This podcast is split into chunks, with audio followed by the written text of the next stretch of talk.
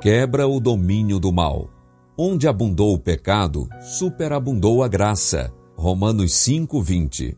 Os dons de Cristo, porém, são sempre novos e sãos. Cada nova dádiva acrescenta a capacidade do que a recebe para apreciar e fruir as bênçãos do Senhor.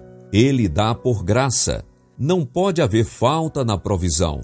Se permaneceis nele, o fato de receberdes hoje um rico dom garante a recepção amanhã de um mais precioso ainda. O dom de Cristo à festa nupcial era um símbolo. A água representa o batismo em sua morte, o vinho, o derramamento de seu sangue pelos pecados do mundo. A água para encher as talhas foi levada por mãos humanas, mas unicamente a palavra de Cristo podia comunicar-lhe a virtude doadora de vida. A palavra de Cristo forneceu ampla provisão para a festa. Da mesma maneira abundante é a provisão de sua graça para apagar as iniquidades dos homens e renovar e suster a alma. O Desejado de Todas as Nações, páginas 148 e 149. Devido ao pecado, nossa condição não é natural e deve ser sobrenatural o poder que nos restaure. Do contrário, não tem valor. Existe unicamente um poder capaz de quebrar o domínio do mal no coração dos homens, e esse é o poder de Deus em Jesus Cristo. Unicamente por meio do sangue do crucificado existe purificação do pecado.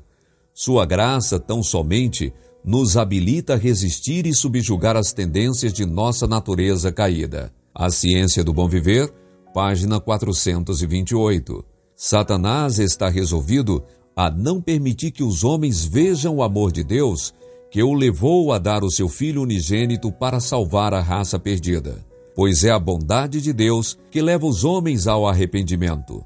Oh, como havemos de ter êxito em apresentar ao mundo o profundo e precioso amor de Deus? De nenhum outro modo podemos abarcar, senão exclamando: Vede quão grande caridade nos tem concedido o Pai, que fôssemos chamados filhos de Deus. 1 João 3,1 Digamos aos pecadores: Eis o Cordeiro de Deus que tira o pecado do mundo. João 1,29 Olhai para a cruz do Calvário é um permanente penhor do amor ilimitado, da imensurável misericórdia do Pai Celestial. Ellen White, Mensagens Escolhidas, volume 1, páginas 384 e 385.